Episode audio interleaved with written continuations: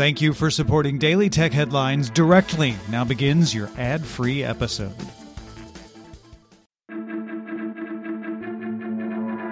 These are the Daily Tech headlines for Thursday, July 2nd, 2020. I'm Rich Stroffolino. U.S. House Antitrust Panel Chair David Cicilline confirmed that Apple CEO Tim Cook agreed to testify as part of the U.S. House Judiciary Committee antitrust probe. Recode's Kara Swisher tweeted that in an interview with Cicilline, Cook, Facebook CEO Mark Zuckerberg, Google CEO Sundar Pichai, and Amazon's Jeff Bezos will all appear at the hearings to be held in late July. U.S. Senator Lindsey Graham and Senator Richard Blumenthal published a manager's amendment to the proposed Earn It Act, which would cause tech companies to lose their safe harbor protection of Section 230 if they did not comply with best practices for the removal of child sexual abuse material. The amendment removes the commission that would have drawn up best practices and possibly have required a backdoor to encryption. Instead, companies would be beholden to existing state laws. California will begin enforcing its digital privacy law. The law went into effect January 1st, but companies had six months to become compliant. The law lets consumers ask companies what information they hold and ask them not to sell it to third parties. Companies found in violation will be given a warning and 30 days to fix the problem. On Thursday, Apple announced it will close 30 retail locations in Alabama, California, Georgia, Idaho, Louisiana, Nevada, and Oklahoma, following previously announced store closures in Florida, Mississippi, Texas, and Utah on Wednesday.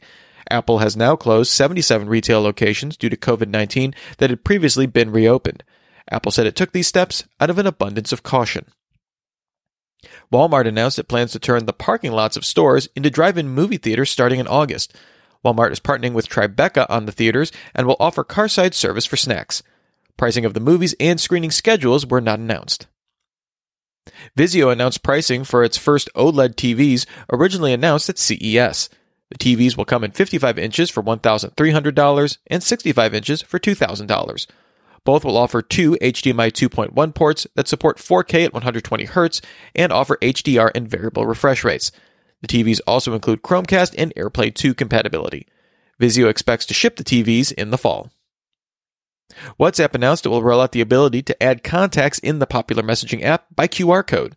Other updates rolling out over the next few weeks include animated stickers, a dark mode on desktop versions, and the ability to focus on one participant during a group video call. Instagram confirmed it's testing new ways to display stories. The test shows two rows of story bubbles on the Instagram home screen with a See All Stories button that will show a full page of story bubbles to select and scroll through. As part of its Summer Games Fest, Microsoft announced the Summer Games Fest demo event that will be held from July 21st through the 27th.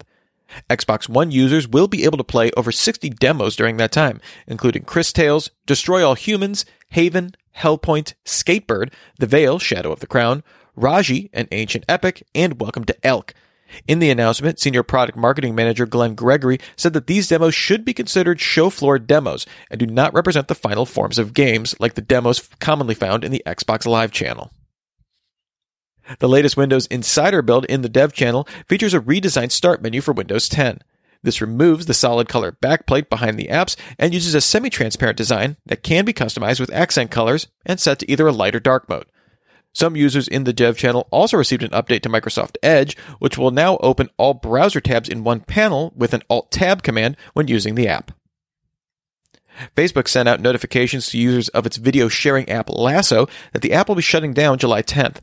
The app originally launched in 2018 in select markets and offered similar experience to TikTok. Users can download videos from the service prior to shutdown. And finally, an analysis of password dumps by the Turkish computer engineering student Ada Hassel found that the password 123456 accounted for one out of every 142 passwords used and was the most common single password for the last five years. Overall, the 10 most common passwords accounted for 6.6% of all passwords in the dataset. Hassel used a dataset with over 1 billion login credentials previously published and included 168 million unique passwords. The analysis also found average password length was 9.48 characters and that only 12% of passwords used a special character. Remember, for more discussion of the tech news of the day, subscribe to Daily Tech News Show at dailytechnewsshow.com. And remember to rate and review Daily Tech headlines wherever you get your podcasts.